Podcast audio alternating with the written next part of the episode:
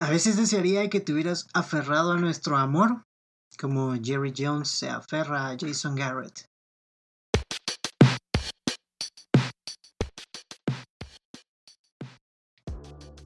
Buen viernes para todos ustedes. ¿Cómo estás este viernes negro, Gerardo? ¿Cómo te encuentras el día de hoy? Muy bien, ¿eh? Muy bien. Viernes, viernes negro, el, Black Friday, el famoso Black, Black Friday de, de la Unión Americana. Famoso por, por los putazos en Walmart.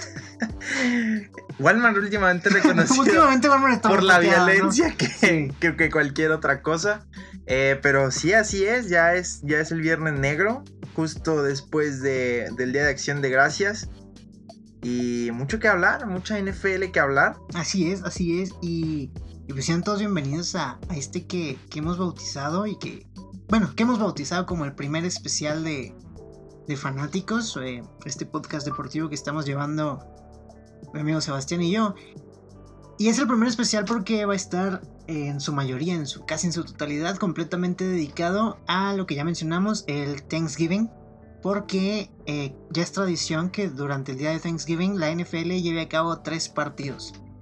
Entonces fue un jueves con mucho fútbol, con mucho fútbol americano, así que es por eso que decidimos dedicarle a este día tan importante para, nuestros amigos anglosajones eh, un episodio especial para pues, recapitular todo lo que, lo que pasó en los partidos del día de ayer, que tuvimos eh, algunos duelos divisionales, tuvimos eh, también la, actuación de los Cowboys, que, que yo creo que es, es punta de lanza para algunos cambios que muy probablemente se vienen. Y ¿Qué te pareció antes de empezar? Eh, damos un poquito el recuento de la primera ronda, bueno, del partido de Tigres contra América en, Liguilla antes de irnos de lleno a la NFL. Sí, muy buen partido el día de ayer. La verdad es que fue un partido, es lo que se esperaba, lo que se esperaba entre el Tigres y el América. Eh, es lo que yo esperaba, ¿no? Sí, creo que es lo que todos esperábamos, un juego muy abierto. Hubo bastante, bastante bastante polémica ya casi al final con toda esta situación del VAR y, que hubo ahí penales que se pitaban y no y demás. Yo la verdad es que lo veo, sí lo veo un poco ensuciado por, por una mala actuación del árbitro, el silbante. Eh, al menos me parece, ah, justo ayer aplaudíamos la de la del silbante entre León, entre León y Morelia por, por la actitud hacia los, los gritos. Eh, a los gritos estos homofóbicos castigados por la liga. El día de ayer se vuelven a escuchar en el Azteca y solo hay, solo hay advertencias por el sonido local, pero no hay ninguna sanción en el, en el campo de juego. Entonces me parece de mal gusto. Después toda esta mala actuación con el bar y demás. Así que me pareció, me pareció que le quedó grande el partido. Me pareció que le faltó personalidad. Y pues un Tigres que se lleva una ventaja muy importante que saca de, de la capital del país. Se la lleva para Monterrey. Y otra remontada que se tiene que venir, el América tiene que remontar en el volcán.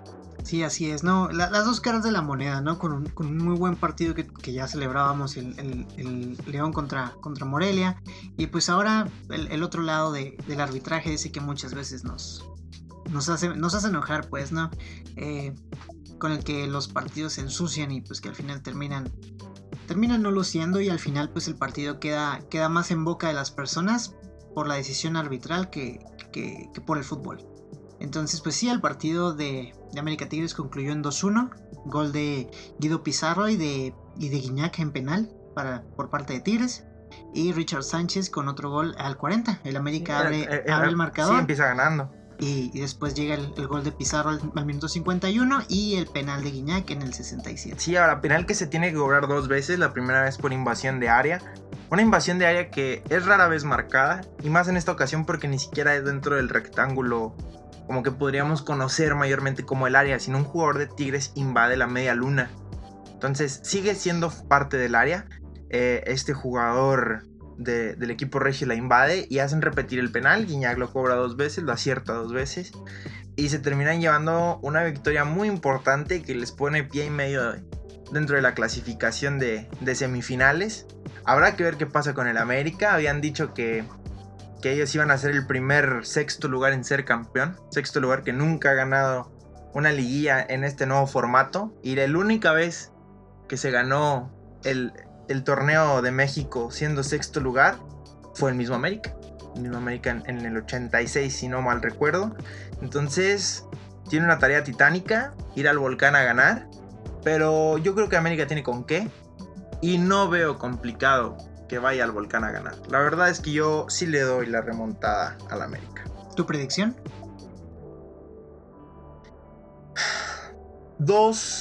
2-0 el América. Yo creo que se lo lleva 2-0. Sí, yo creo que sí. Yo mm, atiné, atiné el resultado pasado. ¿eh? Sí, bueno, este el resultado atiné. Me convertí en profeta en ese momento, pero yo creo que sí se lo va a llevar el Tigres. Tigres anota, anota un gol más en, en Monterrey y así se queda. 1-0. 1-0 el partido. 1-0. Vaya, vaya. Entonces habrá que ver. Ya están los partidos definidos para la vuelta, ya los habíamos mencionado. Y además de esto, pues habrá que ver qué equipos remontan, cuáles no, y ver qué forma va a tomar esta liguilla. Entonces, un poco de fútbol mexicano. Sí, y claro. ahora sí, a lo, que, no. a lo que venimos el día de hoy. Sí, sí, sí, ya con esto, con esto dicho de, del América Tigres, que, que empezó después de que terminamos de grabar el, el episodio, el episodio pasado. Em, ya con eso, dejado de lado, empezamos ya formalmente con las acciones del día de Thanksgiving. Porque hubo NFL y, y vaya que hubo encuentros buenos, ¿eh? Sí, sí, sí, sí, claro. Hubo, hubo encuentros muy buenos. Eh, ¿Cuál fue tu encuentro favorito? Híjole, yo creo que sí, sí lo dejo en el de, en el de Cowboys contra, Contra los Bills. contra Bills, sí. ¿Sí? claro. Sí, sí, ese fue mi encuentro favorito. Creo que, creo que incluso fue el único que alcancé a ver completo. Ah, pero, pero de ahí en más estuvieron cerrados los demás. O sea, Bueno. o sea, por ejemplo, el tercer partido, Santos contra, Ah, contra contra, Falcons, ajá, contra estuvieron a nada de regresar los, los halcones. Mm, un poco. Un poco apresurado, si me lo dices. Por ejemplo, la, la diferencia no se ve tanta. Pero en el, en el campo sí se vio el dominio, por ejemplo, de los Bills, que terminan ganando por 11, porque le conceden demasiado a la ofensiva de los vaqueros al final. Y lo mismo con los Santos, que ganan, que ganan por una diferencia que no es tan amplia, porque realmente para el final del partido terminan, terminan cediendo y únicamente ganan por, por 8 puntos. Pero ahora, para, aunque parezca que para la primera mitad se van perdiendo solamente por, por 7 puntos y terminan el juego perdiendo por 8, la verdad es que los, los Falcons no están a la altura de, de los Santos de Nueva Orleans.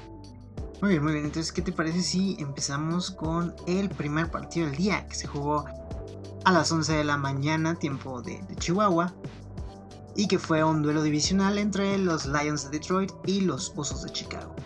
Buen juego, ¿eh? Buen Sí, juego, ¿eh? buen juego. Un juego, un juego divisional entre el tercero y el cuarto lugar respectivamente de la NFC Norte, en donde obviamente pues, la lesión de, de Matthew Stafford es bastante fuerte, no, no jugó. Entonces en su lugar está David Blow, quien es el tercer coreback. Sí, tercer el coreback tercer coreback suplente de... y, y Matthew Stafford que fuera el resto de la campaña. Sí, sí, ya, Fuera el resto de la ya se va a campaña. quedar fuera. Entonces jugó el tercer coreback de, de- de los Leones de Detroit. Tuvo dos touchdowns, una intercepción y lanzó para 280 yardas. No, no, no son malas estadísticas. David Block tuvo un buen juego. Me parece un buen coreback. Tal vez no lo pondría como el futuro de los Leones, pero me parece que tiene potencial. Me parece que tiene un buen potencial.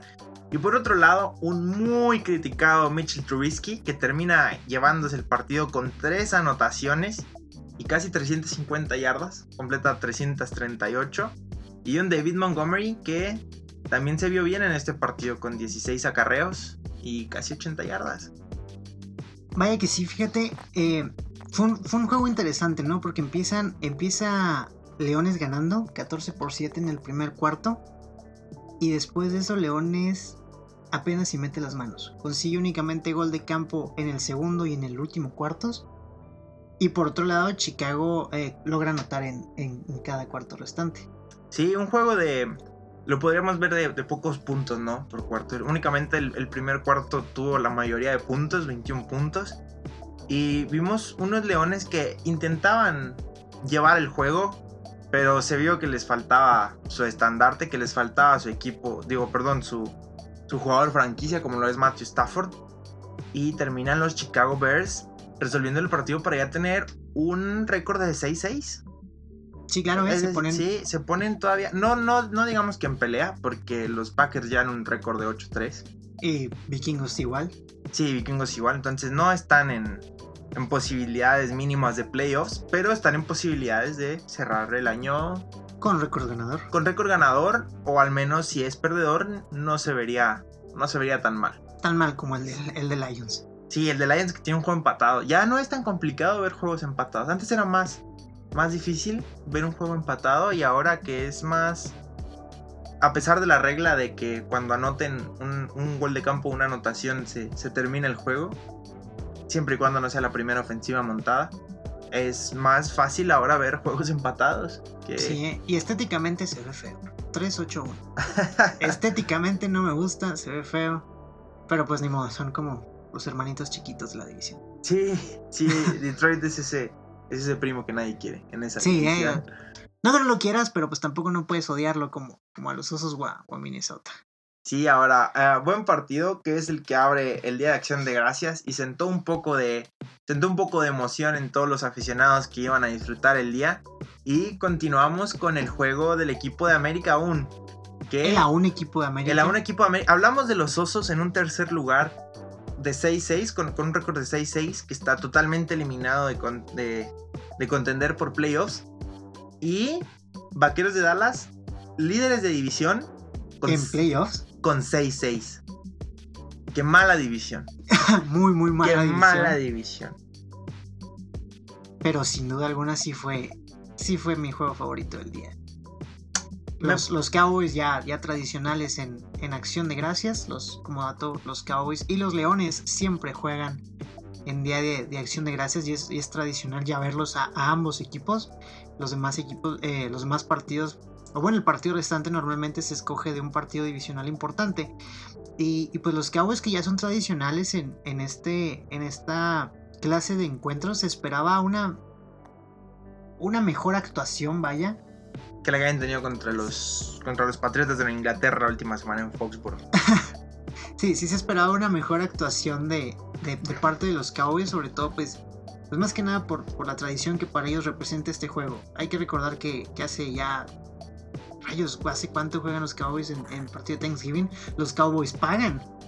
Pagan un espacio para poder jugar porque el tradicional originalmente era, era Leones. Era Leones. Y los Cowboys pagan, pagan para, para poder jugar también en, en Día de Acción de Gracias y unirse a, esta tradición junto con Detroit. Y pues esperaba, ¿no? Pues una, un mejor resultado, una mejor, un mejor manejo del juego por parte de, de Dak Prescott y de Jason Garrett que al final termina perdiendo contra, contra, contra Bills 26-15.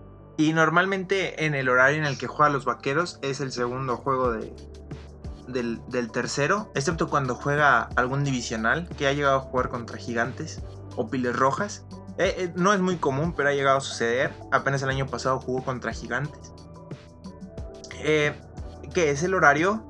Tal vez es por lo, porque son los mismos vaqueros de Dallas pero normalmente el juego de, Dallas es el que tiene mayor rating televisivo. Sí. Entonces, no sé, o sea, creo que es 50-50 que tienen entre horario estelar y que ellos mismos hacen el horario estelar por el nombre. Eh, y una vez más en horario estelar, los Cowboys se ven exhibidos por los Bills. Sí, eh, se, ven, se ven exhibidos muy feo. Sí, de mala manera, muy, muy mala manera. El juego termina 26 por 15. Pero la verdad es que el, marcador no muestra la realidad de lo que fue el juego. Sí, si bien no es un marcador muy, muy contundente como las, las violaciones a las que, la que vimos la, semana pasada, eh, al momento de ver el juego te das cuenta de las deficiencias de las que están sufriendo la ofensiva de, de los vaqueros, ¿eh? Sí, terribles, terribles. Eh, y no solo eso, sino que también, y me parece a mí el, lo peor, las deficiencias ofensivas. Porque tienen un equipo ofensivo muy profundo. Tienen receptores abiertos de algunos ya, ya reconocidos como lo podría ser Randall Cobo o Mari Cooper. Otros que están haciendo una muy buena temporada anterior y ahora una actual como lo pueden ser Dave Austin y Michael Gallup y el que quiere más de 200 millones de dólares asegurados, Dak Prescott, el que ya tiene más de 100 millones asegurados, como lo es Ezekiel Elliott, Jason Witten, que llega a las, a las 1200 recepciones el día de ayer. No es un equipo falto ni de receptores ni de línea, ni de corredores. Y aún así logran anotar 7 puntos en el primer cuarto y 8 en el último. Y 8 puntos que prácticamente los Bills le regalan porque jugaban con defensivas preventivas, con defensivas que concedían mucho. Y el juego es por eso que acaba 26 por 15, pero si los Bills lo deseaban, podría haber acabado 33 por 7. Sí, claro. Sí, sí, si Bills si Bills no se hubiera dejado pues ya para, sí, sí, sí, por ejemplo para el último cuarto que fue cuando cuando Bills únicamente consigue 3 puntos por, por, una patada de gol de campo y, y Cowboys sí obtiene 8 si Bills no hubiera bajado, por ejemplo, el rendimiento o el juego, para el cuarto cuarto sí hubiera acabado un poquito más. Sí, si hubiera visto muchísimo más la diferencia, que 11 puntos en el fútbol americano son dos posesiones, no parece tanta diferencia, pero el contexto de, del juego sí lo es muy diferente. Es decir, si únicamente ves las estadísticas de las 350 yardas de Dak Prescott, de, las dos, de los dos touchdowns, los 26 puntos de los Bills, pareciera, pareciera que fue un encuentro cerrado. Porque hay un Josh Allen que tiene 100 yardas, 120 yardas menos que Dak Prescott, una anotación menos. Es decir, no se ve, no, no se ve la diferencia tan, tan marcada. Incluso se ven algunas estadísticas de, de, los, de los Bills superiores. Pero la verdad es que, que, que los Bills fueron los dueños del juego, principalmente a la defensiva a la defensiva los Cowboys se vieron sofocados. Y habrá que ver dónde hay que hacer ajustes. Sí, claro, ¿eh? Como, como, como fan de Cowboys, yo tengo una pregunta que hacerte. ¿Te dolió el touchdown de, de Cole Beasley? ¿De Cole Beasley? Eh, no, me pareció que Cole Beasley... Y, fíjate que lo celebró. Sí, lo, celebra. celebra la anotación y me parece bien me parece bien que lo hiciera porque... De forma muy eufórica. Sí, lo que pasa es que los Cowboys tienen la opción de renovar a Cole Beasley y lo dejan en la agencia libre. Cuando Cole Beasley se va a los, a los Buffalo Bills, entonces llaman a Cole Beasley y le dicen, um, pues, ¿qué te parece si les cancelas y te vienes para acá? Y Cole Beasley los manda a volar. Sí, claro. y de forma correcta. Yo, yo prefiero a Cole Beasley en otro equipo el que sea, no importa, antes que alguien que ha entregado mucho por, por los vaqueros de Dallas, como lo fue Cole Beasley, le hicieran algo así. Y fue no, no, le quisieron, no le quisieron aumentar el contrato, así que se termina yendo a la agencia libre. Y cuando ven que va a firmar por otro equipo, lo quieren traer de vuelta. Así que me pareció, me pareció un poco mezquina la jugada que quisieron, que quisieron tener con él. Pero Cole Beasley hace lo correcto, se va a otro equipo y un equipo que aunque tiene difícil llegar a la postemporada porque está en la división de los Patriotas de Nueva Inglaterra, pero unos Bills que, que tienen con esta victoria un récord de 9-3. Sí, eh, y, Beasley que, que fue el mejor receptor de la noche para, para Buffalo, tuvo 6 recepciones, 110 yardas, promedió 18.3 por, por, recepción. y tuvo un touchdown. Sí, y ahora también poco se habla, pero eh, Devin Singletary está teniendo un temporadón, ¿eh? Un temporadón. Los vaqueros no encontraban forma de pararlo. Cada vez que corría ganaba yardas. Fue receptor, fue corredor, fue bloqueador, le dio tiempo a Allen. Es decir, un, un Singletary que nunca le encontraron la medida. Jamás encontraron la forma de tenerlo. Así es, Singletary que tuvo 14 acarreos, 63 yardas y promedió 4.5 por, por acarreo. Y se ve, se ve un poco engañoso porque me parece que el, promedio de Elliot también está alrededor de las 4 o 5 yardas. Eh, y tuvo también algo así como entre 10, 12, 15 acarreos.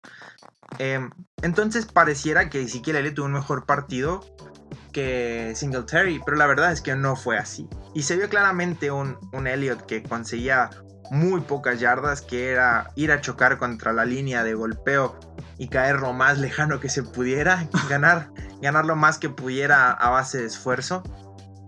Y en ah, Singletary que conseguía, sí, que conseguía yardas importantes de primero y 10. Me parece que la única escapada grande que tiene que tiene Ezekiel Elliott es algo así como entre 15 y 20 yardas.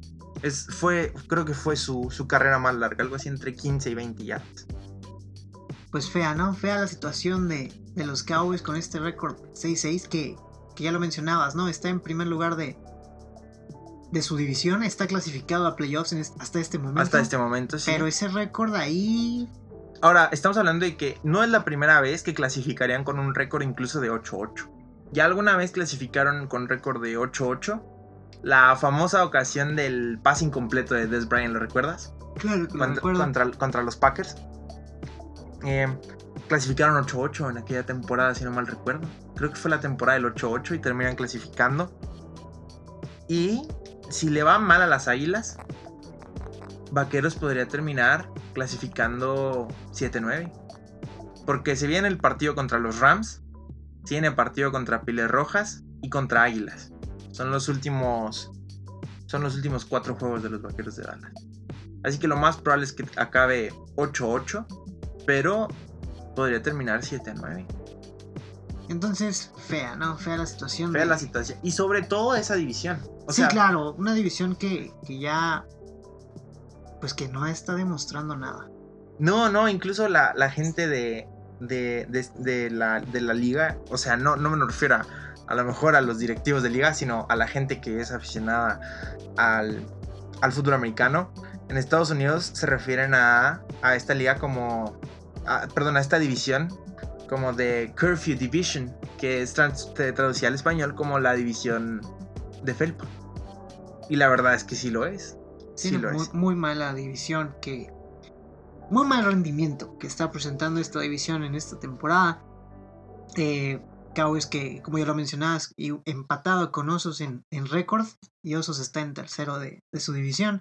Mientras que Cowboys está cómodamente Liderando. En primer lugar de, de esta y clasificado a playoffs hasta el momento. Así que, pues sí, triste la actuación de, de Cowboys y muy buena actuación de los Bills. Sí, ya este- vienen jugando bien. mucho, mucho hablar de mal de, de los Cowboys, pero, pero también, no, no, y no, no, no, no porque se hable mal de los Cowboys, pues la verdad es que son, están teniendo mala temporada, sino que poco se habla de la muy buena temporada de los Bills, Sí, claro, eh, muy buena temporada que anotan touchdown con, con dos con dos con dos corebacks. con dos goles diferentes, eh. Sí, eh, en la, es una jugada muy bien elaborada, que es una doble reversible, la doble podríamos reversible, llamar- triple invertida, es una, ajá, es una hurracarrana, claro. eh, y que termina siendo Josh Brown, el receptor John- abierto. John Brown. John Brown, tienes razón, John Brown. El receptor abierto, quien termina. Quien termina lanzando el pase de anotación. O sea, una jugada muy, muy buena. Así que. Unos, unos Bills que se ven fuertes en, en defensiva que capturaron a, a, Dak Prescott en cinco, cuatro o cinco ocasiones. Que provocaron un fumble del cual vino la anotación de Cole Beasley. También un, unos vaqueros que fallan dos goles de campo. Hay que ¿Cuántos, decirlo. ¿Cuántos turnovers provocan los, los Bills en el partido de ayer? Fue una intercepción a Dak Prescott. Fueron dos, pero una fue. Una fue por un castigo, fue de vuelta. Es decir, fue, fue anulada. Pero estadísticamente, o lo que va, vaya a los libros, fueron dos cambios de posición: el fumble, con el que caen puntos, y una intercepción al Dak. Sí, Muy buena defensiva, eh. muy, muy buena. Sí. Sí, sí, se ve, se ve muy compacta. Sí se ve una defensiva muy buena. Y por otro lado, volvemos a los vaqueros. Una defensiva que para el, para el cuarto cuarto estaba tronada. Ya no podía. La verdad es que ya no podía ni, ni en el terreno corto ni en el terreno largo. Muy bien, entonces triste, triste acción de gracias para los Cowboys y muy buena, muy buena acción de gracias para los Bills que cenaron pavito. Que cenaron pavito. Así es. Y quienes cenaron halcón son los Santos. Los Santos de Nueva Son Orleans. los Santos. Así es que, que ya con, con la victoria del día de ayer, su récord se pone 10 victorias, 2 derrotas. Y, y que también están hasta este momento clasificados a playoffs ya de forma, de forma más segura, porque ya con esta victoria se convierten en campeones de su división. Sí, así es. Ya, ya nada puede revertir eso matemáticamente hablando. Y que le ganan a, a unos Falcons de Atlanta que, que estuvieron liderados por Matt Ryan, quien consigue dos touchdowns, pero que también tiene dos intercepci- intercepciones en contra. Así es. Y los Santos, que si no me equivoco, son el mejor segundo récord de la Nacional. Justo, solo por Solo debajo, por de- debajo de- de, de los De 49. 49, así es. que este fin de semana podrían quedar con 10-2 igualmente. Se ve- es muy probable. Pero sigamos con los Santos. Los Santos que tienen a un Drew Brees de vuelta. Que lanza 180 yardas y tiene una anotación. Y un Taysom Hill que juega.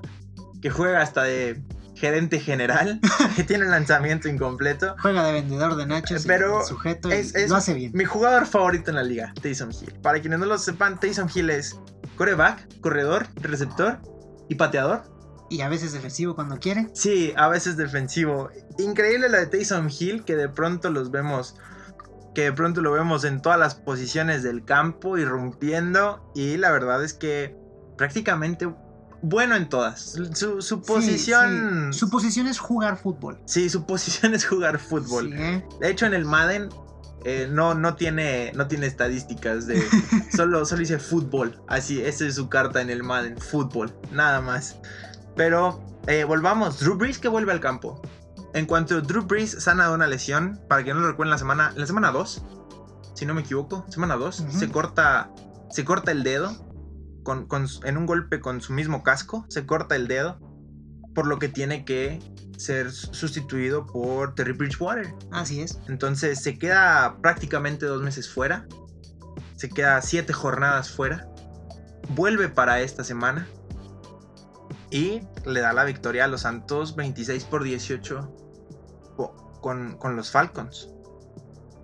Buena, buena la actuación de, de Drew Brees. Buena la actuación de los Saints, quienes ya también demostraron durante la ausencia de, de Brees tener, tener equipo. Sí, que tienen equipo y que tienen coreback. Sí, ¿eh? Así que Terry Bridgewater, que no probó su valía con. Con, con- con con vikingos. en ese momento Sí, porque los llevó a momento. playoffs. Pero no se vio el Terry Bridgewater tan convincente como lo fue en estas jornadas con los Santos. Y una discreta actuación de Drew Brees, hay que decirlo. 185 yardas y una anotación. Mientras que hablábamos del, del, perdón, de las estadísticas de Matt Ryan con 300, 300 312 yardas yardas, sí. y dos anotaciones. Eh, entonces, ¿a qué, ¿a qué se debe este, este tan buen momento de los Santos? Para mí se debe al señor Alvin Camara, que se ve imparable en la liga, se ve como uno de los mejores corredores. Sí, así es, ¿no? Alvin Kamara que el día de ayer tuvo 11 acarreos, 61 yardas y promedió 5.5 yardas por, por acarreo. Y sí fue, fue el, principal, el principal corredor de, de los Saints el día de, el día de ayer. El segundo, Taysom Hill, que ya lo mencionábamos, tuvo dos acarreos y tuvo 33 yardas. Sí, así es. Y también Taysom Hill, que tiene dos recepciones. Es decir, tuvo, estuvo participando activamente como lanzador, pasador y corredor. Y tuvo dos touchdowns, uno por, por la vía de acarreo y uno más por, por la vía de recepción. Entonces, ¡Wow! ¡Qué Sí. jugador! ¡Qué jugador! camarógrafo, community manager de los Saints. ¡Qué jugador es Taysom Hill, de Es, verdad! es todo el, el señor. Sí, de verdad es muy, muy bueno. Me gusta mucho. Me gusta mucho Taysom Hill. Y que incluso ha devuelto patadas, ¿no? Que también ha jugado como devolvedor de patadas. En algún momento creo que sí lo sí, sí, tuvo creo que, que en algún punto. Sí, creo que Creo sí. que incluso en, en algún partido, en una jugada, se metió a, a la defensiva. como se- se metió como como- corner, Sí, creo que sí. como profundo, creo. Algo así jugó, pero wow, qué jugadorazo es. Interceptó y anotó, no, no es cierto. No, no, Pero no hubiera hizo, sido- pero Hubiera sido, oye, hubiera sido una hazaña, ¿no? Creo que jamás ha habido un jugador que haga, que juegue ofensiva, defensiva, especiales. Ofensiva. community defensiva. manager. Creo que es el community manager del Puebla. Creo que es, Ah. es árbitro en Liga MX. Sí, creo que. Y en la NFL. O sea, creo Sí, que. claro. Él fue el que no le marcó el castigo contra los Rams. Él dijo: Yo, yo la vi Yo no lo vi, yo no yo vi la vi limpio. Sí, claro, no. Entonces, eh, unos Santos. Unos Santos que se ven muy bien. Que se ven peligrosos para la postemporada. Sí, están bien, están fuertes, están, están, pues hasta este momento ya aseguran la clasificación, digo, ya, ya son campeones de su división. Sí. Eh, hay que recordar que este era un duelo divisional. Los Falcons de Atlanta se ponen con récord de 3 victorias y 9 derrotas. Triste, triste para Matt Ryan, quien, quien hace que unas temporadas era MVP. Era MVP, estaba llegando al Super Bowl. Y también triste que no estuvo uno de los mejores jugadores en la historia y en la actualidad de, de los Falcons. No estuvo Julio Jones en el, en el Sí, terreno de juego. Entonces también es una baja sensible, hay que decirlo, es una baja sensible. Eh, Devonta Freeman, que intenta hacer lo suyo, a mí me parece un muy buen corredor. Intenta, intenta poner de su parte, pero la verdad es que la defensiva de los Santos también es muy buena. Solo le permite 50 yardas.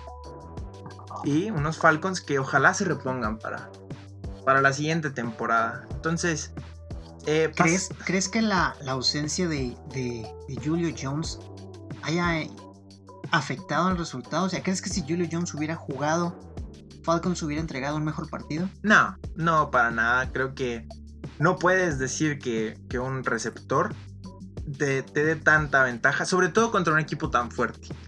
Es decir, probablemente si hubiera, si hubiera jugado Julius Jones, hubiera tenido marca personal, incluso que estuvieran, que estuvieran dos jugadores encima de él, porque se sabe el peligro que se tiene cuando está en el campo. Creo que para mí, junto con DeAndre Hopkins, son los de los receptores más peligrosos de la liga. Muy, muy móviles, muy altos, muy ágiles, muy fuertes. Entonces, eh, creo que no hubiera cambiado para nada. Muy bien, perfecto. Entonces ya con esto terminamos el recuento de, los tres partidos tradicionales. Siempre en Thanksgiving se juegan tres partidos. Porque pues el Día de Acción de Gracias es un día muy muy importante para, para nuestros amigos americanos. Creo que es incluso más importante que Navidad para ellos. Sí, entonces, entonces, este, siempre cada, cada, cada temporada estamos acostumbrados a tener tres encuentros, tres encuentros que, pues que en este caso yo creo que no, ninguno decepcionó. El Lions contra Bears fue, fue, un, buen inicio. Fue un buen juego. El Cowboys Bills estuvo, estuvo muy bueno, diría yo. Y, el Saints Falcons también, también te deja satisfecho. Sí, la verdad es que sí, sí, sí, fueron buenos juegos. Ninguno fue o sea, al menos enmarcaron una paliza. Creo que todos fueron buenos partidos de fútbol americano. Así que inicia bien esta, esta semana de NFL y va a continuar mucho mejor con todo lo que se viene esta jornada dominical. ¿eh? Se vienen partidos muy muy interesantes. Podemos hablar, por ejemplo, del Ravens contra 49. Podemos hablar también de los, de los Chiefs contra los Raiders. Otro duelo divisional es el de, el de Broncos contra los, contra los Chargers los Patriotas contra los Tejanos, los Seahawks contra los Vikings. Hay varios juegos. Sí, hay... sí, hay varios juegos en los que hay que, hay que echarle el ojo, vaya. Y creo que yo empezaría con, con pedirle a la NFL que considerara de nuevo cuál, cuál es el partido estelar del domingo, ¿eh? porque el, que se va a jugar el domingo por la noche, el partido estelar del, del día, es Tejanos contra Patriotas, pero creo que en este momento más de cartelera, más atractivo, más, más jugoso, el Ravens contra 49. Discrepo. Sí, la verdad es que si, sí, fuera mi decisión, no puedes cambiar a Tom Brady de horario estelar. No puedes. Cuando ya le das un horario estelar al 12, al 12 de Inglaterra, no puedes cambiarlo. La verdad es que no puedes cambiarlo. Sin mencionar que ya estamos a un par de días y sería mucho cambiar en cosas, ya sabes, boletaje, estadio. De momento, o sea, ya estamos aquí. Ya es casi, casi pasado mañana. Sí, estamos a qué, 36 horas. Sí, ya, obviamente ya estaría difícil. Pero yo sí le preguntaría al NFL por qué no lo hizo cuando no había tiempo. Porque, por ejemplo, estamos hablando de que, de que el anterior, el de, el de Packers contra San Francisco, lo cambiaron con una semana de antelación. Sí, sí, sí, sí. Entonces, esto de los, de los 49 y de los Ravens se sabe desde inicio de temporada, desde antes el, calendario.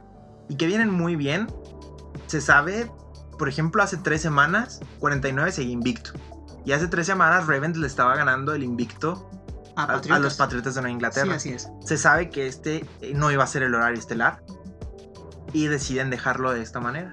Ah, seguramente debe haber razones que estén fuera de nuestro conocimiento. Ajá, de entre pues ya sabes, el boletaje, las horas, eh, temas televisivos. Usos horarios, sí, claro, licencias de televisión. Sí, entonces me imagino que. Sí, claro, entonces me imagino que, que, no es solo como, ah, mira, este es el juego más chingón, vamos a cambiarlo. entonces. Hay que cambiarlo. Un poco triste que se quede en este horario, porque es difícil ver un juego por la mañana en un domingo, porque es cuando se juega la mayoría de los partidos. Para buena o mala suerte de ellos, se eliminan dos por el Día de Acción de Gracias.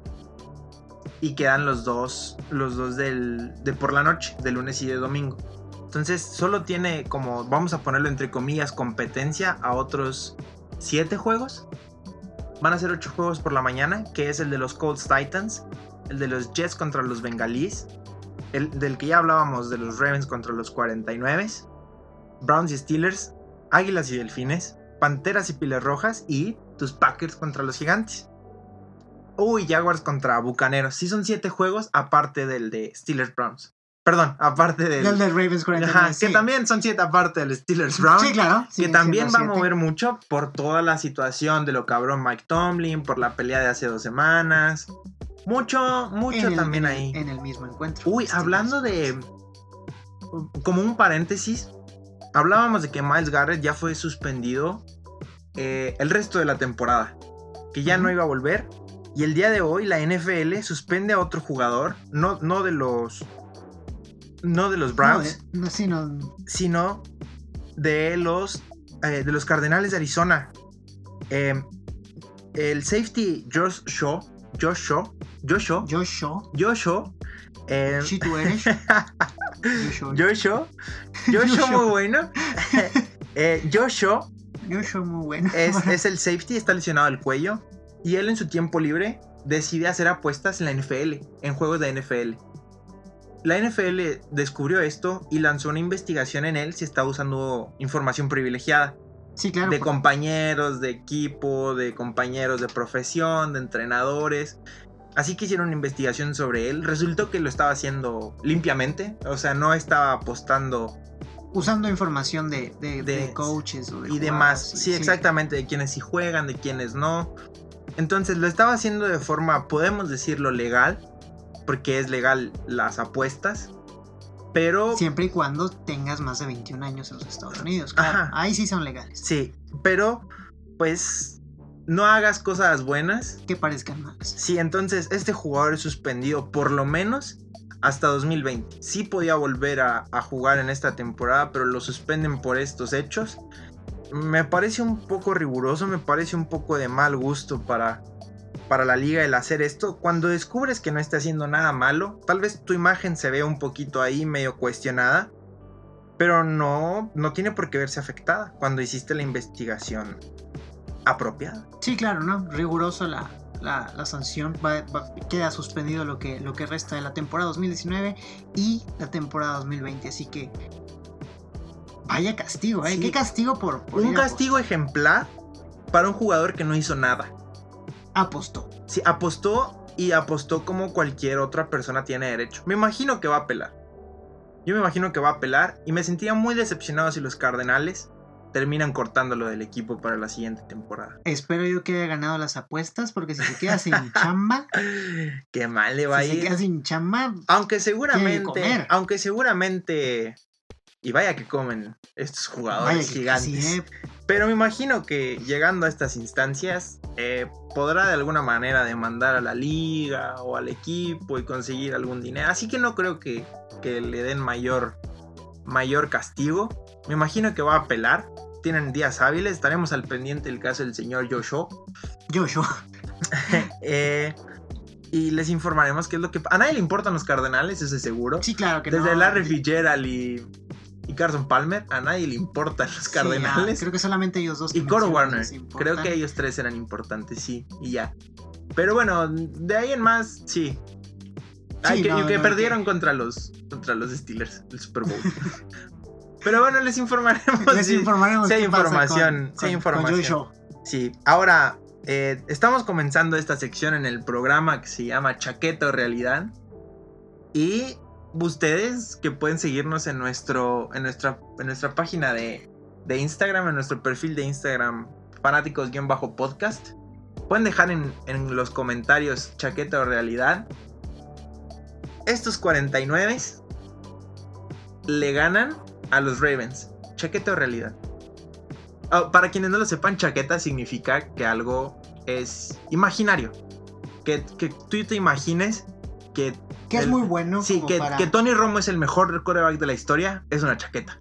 Claro, porque, porque él se lo está imaginando, pero le da gusto imaginarlo. Sí, exactamente, esa es la chaqueta. Entonces, es algo que te da gusto, que, que te alegra, pero que pues está algo alejado de la realidad. Ok, entonces 49, chaqueta o realidad. Híjole. Chaqueta. Se lo, se lo lleva Ravens. Se lo lleva Rey. Sí, sí, para mí 49 ganando es, es chaqueta. Y ni tanto, no me da tanto placer que 49 vaya a ganar, gane. Eh, pero, pero sí, yo creo que, que, está algo, algo complicado para, para 49, por ejemplo, con su actuación contra, contra Seahawks hace dos semanas. Veíamos a, a Garoppolo entregando algunos balones, lo veíamos un poco más eh, eh, cerrado con respecto a su juego aéreo. Entonces yo creo que, que Ravens va, va, a poder sacar provecho de esto. A pesar de que, por ejemplo, contra Packers se vieron imponentes. Eh, creo que Ravens, Ravens va, a sacar provecho de, estas vaya, estas deficiencias que, que Garoppolo de vez en cuando demuestra, porque pues, es un humano, no es perfecto, ¿no? También, obviamente, también se equivoca. Y, y creo que Ravens se, se, lo va a llevar, entonces para mí los 49 ganando, este que yo llamaría el adelanto del Super Bowl, es una chaqueta. Muy bien, entonces, el ganador de este partido es el futuro campeón de Super Bowl. ¿Chaqueta o realidad? Realidad. Realidad. Sí. Cualquiera que gane este partido es el mayor prospecto a ganar el Vince Lombardi este año. Sí, en realidad. Bueno, el próximo. El, sí, el próximo. de, de, esta temporada, próximo Sí. año. Sí, en realidad. Yo creo que, como, como lo menciono, para mí este es el adelanto del Super Bowl. De ser así, 49 Ravens en, en, en el Super Bowl, ambos, ambos corebacks llegarían en calidad casi casi de novatos con sus respectivos equipos a pesar de que pues no lo son. Garoppolo no es, no es un novato, vaya, era, era el, el, suplente de Tom Brady. Y pues Lamar Jackson ya es su segunda temporada con, con los Ravens. Pero, pero con respecto a estas actuaciones que están teniendo, son, son jóvenes los dos, son, son novatos en, en el sentido de... Más que nada en un sentido espiritual, diría yo. eh, entonces yo creo que, que se dice, ¿no? Que cuando es tu primera vez llegando a un Super Bowl como coreback es, algo un poco más complicado, ¿no? La presión te, te, aplasta. Y creo que, pues, si son los dos, puede ser un, un Super Bowl un poco más, más ligero para, el, para la posición del coreback. Entonces yo creo que sí, el que gane este encuentro es el prospecto más fuerte para llevarse, llevarse el anillo. Ok, muy bien. Y ahora es cierto que la temporada pasada cuando llega Goff al Super Bowl, se nota la diferencia entre un Goff y un Tom Brady. Sí, sí, se Sí, nota claro. abismal la diferencia entre, De- entre un coreback experimentado y un, y un coreback. Y hablamos del el más experimentado. 10, 10 supertazones. Sí, ¿eh? Están Seis 10. anillos. 6 anillos y estaba presente en 10 supertazones. Si Tom alguien Brady. sabe de, de Super Bowls es, es Tom Brady. El señor ha ganado seis anillos. La misma cantidad de anillos que los Steelers en toda su historia. Solo para recordarles. Solo para recordar. Solo para recordarles. eh, un dato que les duele a los... A los, A los Steelers, que Sí, era claro. su mayor su mayor orgullo. Sí, no, era como, como los argentinos. ¿Cu- ¿Cuántas copas tenés ¿Cuánta- vos, ajá, che? ¿cuántos, ¿cuántos anillos tenés? Sí, entonces, este, se nota, es abismal la diferencia entre, el- entre la, exper- la experiencia de Tom Brady contra, pues ahora sí que la novatez de Jared Goff. Sí se nota un, un Jared Goff eh, anulado completamente. Sí, mal, mal, mal. Entonces yo creo que, que al saberse los dos, los dos corebacks, en caso obviamente de que Ravens y 49 lleguen al Super Bowl, en caso de pues saberse contra quién van, yo creo que sería un poco más ligero, ¿no? Muy bien. Eh, una pregunta más sobre este partido antes de terminar con nuestra sección de chaqueta o realidad. Este domingo a las 11 de la mañana en Baltimore vamos a estar viendo Sí, sí lo vamos a ver. al MVP de esta temporada. No importa quién sea. Estamos viendo al MVP jugando en Baltimore a las 11 de la mañana, al menos de nuestro uso horario. Chaqueta o realidad. Chaqueta. Chaqueta. Sí, para mí es chaqueta. Independientemente de si sea Lamar Jackson o, o- o Jimmy G, yo creo que, que, que aún en la contienda por el MVP está Russell Wilson. Y yo creo que Russell Wilson aún tiene mucho que demostrar. Para mí ellos tres están, están en la contienda en este momento. Ya descartaría, por ejemplo, a, a McCaffrey de, de los Panteras. Sí. eh, que, que obviamente está dando un temporadón el, el, el señor, pero, pero pues vaya. De no deja poco, estar- de sí. poco sirve, de poco sirve. Vaya, él, él es como el. el. el. el, grani- el frijol en el granito. En el arroz. No, no sé cómo funciona esa, esa analogía, ¿verdad? No, Pero, el frijol es lo malo. Sí, perdón, entonces él es el arroz en el frijol. eh, sí, pésima analogía. Él es, él es el. de La lo- aguja en el pajar. Sí, claro. De lo, él es el de lo mucho poco. Ah, Vaya, eres lo bueno y lo, mal, lo de malo. lo poco mucho. Sí, es lo mismo, hombre, no. Yo no sé esto de. de los- las metáforas. Sí, de las metáforas ni de los dichos tradicionales. Pero pues también creo que Memo Ochoa estuvo en el Ajax, así que no, no puedo ser muy confiable que digamos. Entonces yo ya descartaría, vaya, a, a McCaffrey. Más que nada porque pues las Panteras estamos viendo que no están entregando una buena temporada y pues lamentable no, porque pues el sujeto es, es muy bueno. Pero ahora tienes en el campo este domingo, tienes a Nick Bosa, tienes a Lamar Jackson y tienes a Garoppolo. Ninguno de esos tres va a ganar el MVP esta temporada. No digo que no... Por ejemplo, a Nick Bosa sí lo descarto. Ok. A Nick Bosa lo descartaría totalmente. Yo creo que, que por ejemplo, eh, Jimmy Garoppolo y, y Lamar Jackson podrían estar en la... Están. Que están en sí, la sí, claro, vaya que claro, están. claro, claro. Pero yo creo que, que no, no podríamos eh, resumir todo a este encuentro. Entonces no está jugando el siguiente, el MVP esta temporada. No, no, yo creo que, que Russell Wilson aún tiene mucho por demostrar y él es capaz, sí es capaz de demostrar que, que aún tiene mucho por dar y que, y que podría sorprender ya en estas últimas, últimas semanas de lo que le resta a la temporada normal. Muy bien, muy bien. Y último chaqueto de realidad. Unos Pittsburgh Steelers que llevan un récord de 6-5. Lo más probable es que se queden sin postemporada. Es la última temporada de Mike Tomlin. Chaqueto de realidad. Chaqueta. Mike Tomlin se queda, Sí, independiente sí, del récord de Steelers. Sí, yo digo que sí. Tienen que, ¿cuántas temporadas apestando? Pero estamos hablando, justo dijiste de un Tom Brady que tiene seis anillos y corre la posibilidad de que gane el séptimo este año. Porque los Patriotas se ven muy poderosos, 10-1, el mejor récord de la americana y el rival a vencer sin duda, desde hace ya muchos años. Si Tom Brady gana el- el anillo este año, estamos hablando de que ya lo supera.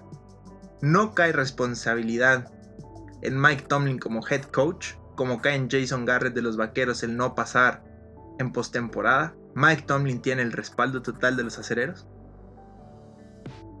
No, no creo que tenga el respaldo de los aceleros desde la perspectiva de los jugadores, o al menos no total, y más que nada por, por todo lo que ha estado pasando en vestidores, ¿no? De, de las polémicas que han estado viendo con estos Y jugadores. que siempre, siempre Mike Sí. Tomlin ha sido medio un personaje amado y odiado. De- Sí. Es por temporadas de mucho apoyo y por temporadas de mucha crítica. Sí, claro. es- Entonces, con las, tras las declaraciones, por ejemplo, de, de Antonio Brown o de Le'Veon Bell, que daban de lo que se vivía en el vestidor un poquito, ¿no? De que, pues, de que básicamente Mike Tomlin era, era como que el segundo, ¿no? Que en realidad pues, las decisiones las tomaba por ahí eh, Ben Roethlisberger.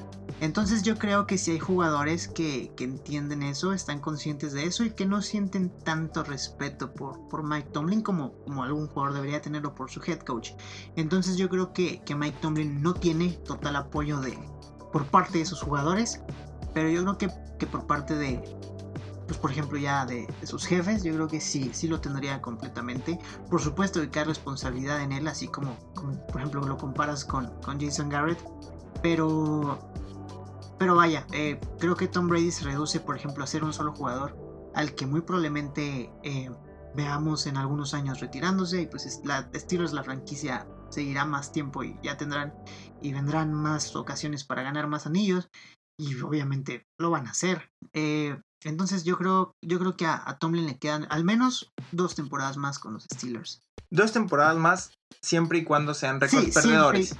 Porque si vienen temporadas ganadoras, pues eventualmente se va a ir comprando más créditos. Sí, así es, así es. O sea, por ejemplo, si, si continúan con esta mala racha en la que están atravesando, yo creo que, que le quedan dos temporadas más a, a Tomlin. Pero por ejemplo, si, si para la siguiente mejoran o si para esta consiguen algo, algo un poco más importante, vaya, yo creo que, que, que sí podrían, vaya, ampliarle contratos al señor.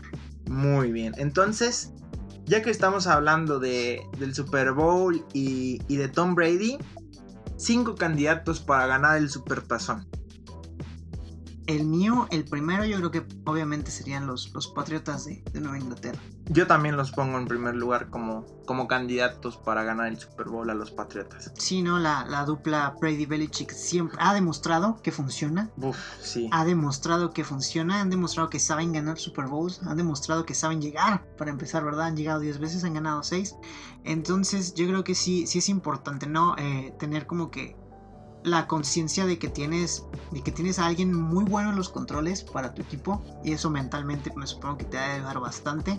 Entonces este a pesar de que, por ejemplo, ya se están presentando los Ravens en esta, en esta, en esta temporada, vaya, eh, yo creo que los Patriotas siguen teniendo ese poderío en la AFC eh, por encima de cualquier otro equipo, tanto, tanto en el récord, que ya lo mencionabas, es el mayor récord en, en, la AFC, como, como vaya... Y en la liga está empatado solamente con... Ah, lo más probable es que gane este fin de semana Patriotas y está 50-50 que pierda a 49. Entonces lo más probable es que con el 11-1 Patriotas este domingo se quede con el mejor récord no solo de la FC sino de la liga. Sí, claro. Entonces yo creo que pues ya ya tener vaya de forma un poco más mental tener ese récord sí creo que ayuda y que obviamente llega a los, llegas al Super Bowl más motivado tú como jugador. Y pues también creo que algo importante de los Patriots es que ya demostraron que son un equipo consolidado. Porque Brady estos últimos juegos ha bajado un poco su, su ritmo, ha bajado su rendimiento y aún así el equipo sigue ganando. Entonces los Patriotas han demostrado ser un equipo fuerte, un equipo consolidado que no depende únicamente de, de, la estrella que es Tom Brady. Sí, ahora, porque normalmente se le criticaba mucho a los, a los Patriotas tener muy malas defensivas, de anotar 40 puntos y recibir 35. Entonces esta vez anotan poco y reciben muy poco, permiten muy poco, entonces unos Patriotas que se ven muy complicados de vencer y de hecho uno de los únicos que los ha logrado es estos, estos Ravens de los que estábamos hablando. Tu segundo lugar, tu segunda opinión sobre quién es tu prospecto para ganar el Supertazón. Yo pondría sí a los, a los 49 de San Francisco, la verdad. Entonces tú, digamos, tu Super Bowl ideal en cuanto a probabilidades, Patriotas contra 49. En cuanto a probabilidades, sí. Ok, es lo, es lo que tú ves sucediendo en febrero de este próximo año. Sí, muy probablemente sí. Es, es San Francisco contra, contra Patriotas o contra Ravens, pero sí me voy más con estadísticamente contra un Patriotas San Francisco. Yo pongo en un segundo lugar a los Seahawks de Seattle. A Seattle. Sí, yo veo a Seattle que probablemente va a terminar entrando con, como comodín. Pero creo que están muy poderosos. Creo que son un equipo que, a pesar de que ha tenido tropiezos, son muy completos. Veo a Russell Wilson que vuela para ser el MVP. Porque fuera de lo que está haciendo Lamar Jackson, que es muy vistoso, lo que lleva haciendo ya tiempo Russell Wilson es para darle mucho, mucho crédito. Entonces yo pongo como segundo lugar a los, a los Seahawks de, de Seattle. Muy bien, perfecto. Tercer lugar. Yo pongo a Baltimore. Yo también. Tengo a Baltimore como el tercer lugar para llegar al Supertazón y ya lo recién lo mencionaba. Se ve muy impresionante lo que hace Lamar Jackson. Se ve muy impresionante lo que hace esta defensiva. Una defensiva que para mí, aparte de Lamar Jackson, su segundo jugador más importante y una, una de las sorpresas de la temporada es Marquise Brown. Marquise Brown que se ha encontrado muy bien con Lamar, que tiene ya 35 recepciones y 520 yardas, es decir, promedia casi 15 yardas por recepción y tiene ya 6 anotaciones. Para mí, Marquise Brown es un receptor que llegó a hacerle mucho, mucho bien a Lamar Jackson. Sí, no, así es. Los, los, los, Ravens han demostrado ser un equipo fuerte que sabe trabajar independiente, sí, independientemente Del, del, efecto Lamar Jackson y de lo que está causando el, muchacho han demostrado ser un equipo muy completo y creo que esa es una de las ventajas que tiene, que tiene Baltimore Vaya. Muy bien, cuarto equipo para llegar al Super Bowl. Para mí los Saints. 49ers. Yo pongo mm. los 49ers en cuarto lugar y yo veo que es por un Jimmy Garoppolo que es muy joven. Creo que se lo van a comer los playoffs. Decías que ahoga un, un escenario de Super Bowl, pero una final de conferencia yo creo que también te ahoga y me parece que eso le va a pasar más temprano que tarde a Jimmy Garoppolo. Entonces creo que pierde debido a la inexperiencia de su coreback. Diferente a unos Santos que tú pones en cuarto lugar. Sí, con, con un Drew que, que, ya tiene experiencia y que ya, pues, por suerte, ya los Saints ya lo tienen desde hace algún par de semanas. Eh, y independientemente de Drew también han demostrado su valía como equipo al, al no tenerlo vaya hasta al estar comandados bajo, bajo Bridgewater. Como lo mencionábamos tuvieron, hace rato, sí. tuvieron récord de 5-0. Entonces han demostrado ser un equipo que, igual, igual que como los Patriotas o como, o como Ravens, han demostrado ser equipos completos que no dependen de un solo jugador, a pesar de que, de que muchas veces, y como sucede en estos casos, un solo jugador se, se lleva como que los, los reflectores, ¿no? Pero han demostrado ser un equipo que sabe trabajar, sabe levantarse Entonces sí, yo por eso los incluyo, los incluyo en cuarto lugar, pero sí por debajo de los otros tres. Y quinto y último. Ahí pongo a Seattle. Y yo ahí pongo a los Santos de Nueva Orleans. Sí, Sí, yo veo más fuerte a, a- Bueno, yo veo a los otros cuatro obviamente más fuertes. Para mí los Pats son el número uno. Después para mí vienen los Seahawks, los Ravens y los 49. Pero para mí los Santos me parece que tienen un problema que es que su defensiva no es tan buena como su ofensiva. Y sobre todo que se van a enfrentar a, ofensivas muy poderosas avanzadas la postemporada. Y sobre todo en su lado de la conferencia, en la conferencia nacional, que están los 49, que están los Seahawks. Entonces creo que tienen, que tienen por dónde atacarlos ahí. Así que yo me voy con que nuestro quinto, o al menos mi quinto lugar, es los, los Santos de Nueva Orleans. Y jugador sorpresa de la temporada. Hemos estado hablando mucho por equipos, equipos que tienen muchos jugadores muy buenos. Para ti, ¿quién fue el jugador sorpresa de esta temporada y por qué? Lamar Jackson. Y creo que, que los osos están muy sorprendidos, ¿no? Porque lo dejaron pasar en el draft. todos lo dejaron Sí, pasar. sí, fue. Sí, pobre, pobre sujeto, ¿no? Imagínate la, Sí. la tristeza de que nadie te esté escogiendo y que llegues a, a jugar, llegues a ser coreback, llegues a, a comandar un equipo y ve dónde los tengas. Uf. No, el orgullo que debe ser. ¿no? Sí, claro, o sea-. O sea, yo creo que por eso Lamar Jackson llega a veces a ser como tan pretencioso o tan lucido. Y es, me imagino, de alguna manera, desquitar el que Eh, todos hayan pasado de él. Sí, claro. Pero sí, Entonces- yo, yo, yo sí lo etiquetaría como, como el jugador como sorpresa. jugador sorpresa. Sí, sí, claro. Ya no es su primera temporada, pero, pero sí ha demostrado que es. Pues que vale, ¿no? El, el chavo vale, tiene buen futuro. Vaya, yo creo que es como, por ejemplo, un, un Pat Mahomes la temporada pasada, ¿no? Que también demostró Sí. que vale. Y a pesar de que, por ejemplo, en esta bajó su rendimiento, pues sigue siendo un buen coreback. Un coreback siendo- fiable. Sí, claro, es, es fiable, no, Cualquiera lo querría en su equipo. Sí, claro, duda, claro, claro duda. que sí. Entonces, pues, por, por ejemplo, no, no, no es el caso de, de Jared Goff, quien sí baja más cañón su rendimiento Sí. a, compa- a com- a comparación, por ejemplo, de Mahomes, y que yo sí la pensaría antes de traerlo a mi equipo. Eh, creo que Lamar Jackson se ha ganado también el puesto de confiable porque es completo. Pasa, corre, anota. No al nivel de, de Tyson Hill, obviamente. La Tyson Hill es Que Tyson Hill es. Deberíamos cambiarle el nombre a la liga de NFL a TM. TM, Tyson Hill. El- ya no es Vince Lombardi. Ya es el Ya es el trofeo. Tyson Hill. Ya es sí, el claro. Hill. ¿Qué, qué jugador.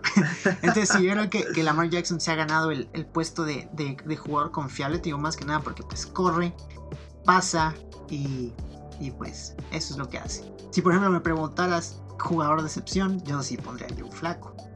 Jugador de excepción Joe Flaco. Sí, Uy, jugador. yo sí incluiría, yo sí pon- pondría a Joe Flaco como, como jugador de excepción, más allá por ejemplo de, de Baker Mayfield o de, o de Odell Beckham Jr., cualquier jugador que esté vaya con, con Browns o con, o con Delfines, yo pondría a Joe Flaco porque Denver recurre a él desesperadamente.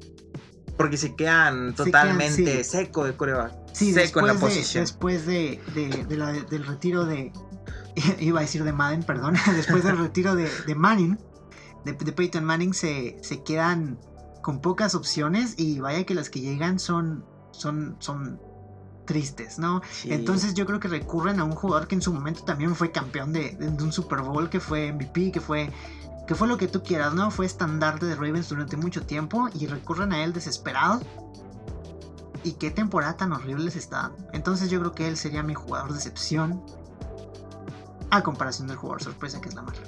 Muy bien. Entonces tenemos jugador sorpresa y jugador de excepción. Sí, Tenemos ya la sección de chaqueta y realidad oficialmente inaugurada. sí, ¿eh? Y ya ahorita le mandamos un correo a la NFL para que le cambien el nombre al Vince Lombardi. Sí, sí, claro. Sí. Y para que una hora antes de empezar, reagenden el partido Ravens contra 49 y lo pongan en. en Que la el gente estelar. se quede ahí. Que la Sí, gente se quede sí, en el claro. estadio. Ya estás aquí, te evitas el tráfico de nuevo. Trae, aquí hay asadores. Aquí hay asadores. aquí comes, hay Qué baño. ambiente, ¿eh? Mira, aquí ¿Qué? está la contraseña del Wi-Fi. Y aquí, y aquí hay baños, hay comida y hay cerveza. Y hay porristas. Y además hay fútbol americano. Yo no sé Sí, por qué claro. la gente se va del estadio. No entiendo. Porque Sí, no acaba. comprendo. No comprendo. O bueno, ¿qué te parece? Sí, cerramos con esta nueva vaya. Excepción. Dios bendito, ahorita dije intersección en vez de intercepción. ¿Qué te parece, cerramos ya con una nueva sección que vamos a inaugurar también en este, en este especial? Vaya, qué buen especial, ¿eh? Qué buen Sí, sí, sí, especial. claro, claro. Primer especial de fanáticos. Entonces, ¿qué te parece si, si comenzamos con un minuto de reflexión? Un minuto de reflexión será, vaya específicamente 60 segundos, es lo que dura un minuto. con una reflexión que en esta ocasión es sobre, sobre los cuidavacas, sobre los cowboys y su mal momento. Entonces, un minuto de reflexión con Sebastián Morales. Muy bien, muchas gracias. Entonces, oficialmente comenzamos esta primera sección y la comenzamos con un equipo que es llamado el equipo de América, los Vaqueros de Dallas, que últimamente no han sido para nada eso, el equipo de América. Se ve mucho de dónde cortar cuando, cuando un equipo está yendo mal. Se puede ver desde su coreback, se puede ver en sus receptores, se puede ver en su afición, donde todos sienten que les está yendo mal, que el equipo no está dando el ancho. Y peor cuando carga un manto que es tan grande, como el de la estrella solitaria. Hace mucho que ya no son los vaqueros de Dallas, que llegan a Super Bowl, que son dominantes en la liga, y todo se resume a una sola persona, a Jason Garrett. Un Jerry Jones que a veces no sabemos cuándo se llega a volver testarudo y cuándo es tener fe, cuándo es apoyar un proyecto. Jerry Jones que vuelve a confirmar a Jason Garrett en el puesto y a veces uno se pregunta por qué. Todos recordamos a, la historia de Tom Landry con los Vaqueros de Dallas, que sus primeros 5 o 6 temporadas son muy malas. Después convierte a los Vaqueros en uno de los equipos más ganadores en la historia de la NFL. Y también él se vuelve uno de los entrenadores con más victorias en NFL, ganando 2 supertazones, 13 divisionales. Y además tiene un récord de 270 victorias. Además de las 20 victorias en playoffs, que son la cifra más alta para cualquier entrenador. Cuando un entrenador, cuando un gerente general se vuelve terco y cuando es tener fe en un proyecto. Cuando tienes un equipo multimillonario, al equipo que toda la gente quiere ver jugar en horario estelar, ya sea para ganar o perder. Cuando el equipo se queda sin, sin, sin la persona, sin el capitán que sepa dónde dirigir el barco. Y sobre todo, a dónde se dirige este barco, que son los vaqueros de Dallas. Y ese fue un minuto de reflexión con Sebastián Morales. Muchísimas gracias Sebastián por compartirnos tu opinión con respecto a los Cowboys y su mal momento. Entonces, este, pues ya, ya mencionamos lo que queríamos mencionar, ya comentamos lo que, lo que tenía que ser comentado. Qué buen especial. Sí, qué buen especial, la verdad. Mucho NFL. Inauguramos. Qué triste es saber que no hay NFL en medio año. Sí, ¿eh? es, es, horrible, Qué es espantoso. duro. Hay noticias por, por agencias libres y draft y todo, pero no es lo mismo. No, No y, es lo y mismo. sabes que se viene lo mejor de la NFL porque en diciembre es matar o morir. Ya hay, Sí, equipos, claro, ya. ya hay equipos que están muertos. Ya están, por ejemplo, los bengalíes, los Browns, los Leones. Ya están los Bears, los 49, las- los gigantes. Están muertos desde hace cuatro semanas, si no es que Los 49 11. están muertos, dijiste. Sí. ¿Ah, sí? Sí, Ah, mencionaste los 49 muertos. mi error, mi error, mi error, mi error, mi error. Eh, pero hay, hay equipos que desde la semana 1 se sabe que están muertos y desde la temporada pasada lo están. Y hay equipos que todavía están vivos y que están a la casa. Sí, Entonces, sí. Realmente... A la casa o en peligro de ser casados. Sí, entonces es a matar o morir cada juego. Y principalmente los equipos de arriba que están muy marcados, que los, que los separan dos o tres, o tres victorias o dos o tres derrotas. Como lo hablábamos hace poco, los 49 están a tres malos partidos de irse a Wildcard o a un buen juego de quedarse con la postemporada en casa y descansar la primera semana. Y unos Packers que no van a, que no van a querer dejarlo así nada más, y menos después de lo que les hicieron en horario estelar. Tampoco los Seahawks, ni se diga los Ravens, los Patriotas. Así que se viene lo mejor de NFL. Así es, así es. Qué triste que sí solo es un año, qué triste, pero, pero pues ya. Gracias a Dios estamos vivos para disfrutar de estos momentos. Estos momentos de los que, los que tanto disfrutamos. Vaya, caí en un, en un, en algo redundante, pero, pero está bien, está bien, porque, porque nos encanta. Entonces, ya con esto creo yo que terminamos nuestro primer especial fanático. Este especial que fue completamente dedicado a la NFL, más que nada por, por el Día de Acción de Gracias. Estamos muy agradecidos con la NFL y con Taysom Hill de que nos permitan disfrutar de estos momentos. Que, que podamos pisar su, su misma faz de tierra. Sí, claro, claro. Entonces, también me agradecidos con todos ustedes que nos escuchan, que a veces los programas parecen un poco largos, pero hay tanta información que se queda sin hablar. Queríamos hablar también de, de equipos que habían sido decepciones, de más jugadores que pudieron haber sido sorpresa, pero no queremos durar otra vez una hora y media. Entonces lo vamos a dejar así para esta vez. Muchas gracias por escucharnos, por seguirnos y por compartirnos. De verdad que este programa que comenzó siendo un, un juego de dos amigos, discusiones en, en, en, un, patio o en el, el coche, eh, que ahora se vuelva algo que la demás gente escuche. Eh, muchas gracias por estar ahí, muchas gracias. Y me, me, parece que el segundo, que el segundo especial va a ser para la entrega de el mejor jugador del año por parte de la UEFA, el Balón de Oro. Así que esperen el segundo especial de mucho ¿Llega, fútbol. ¿Llega antes que, que el final de, la liguilla? Eh, sí, me parece que sí. Me parece que se entrega a los primeros días de diciembre. Creo que estaremos a, a, menos de 10 días de que se entregue. Muy bien, perfecto. Entonces estamos, estamos a menos de 10 días de un posible muy segundo especial. Entonces, pues les agradecemos mucho por habernos escuchado. Eh, recuerda seguirnos en nuestras redes sociales, fanáticos-podcast. También nos encuentras a nosotros como Sebas Morales23 en Instagram. Y como GWE Makes en Instagram también. Y pues yo soy Jera y aquí me despido. Tengan muy bonita noche. Y disfruten. Disfruten de tanto deporte.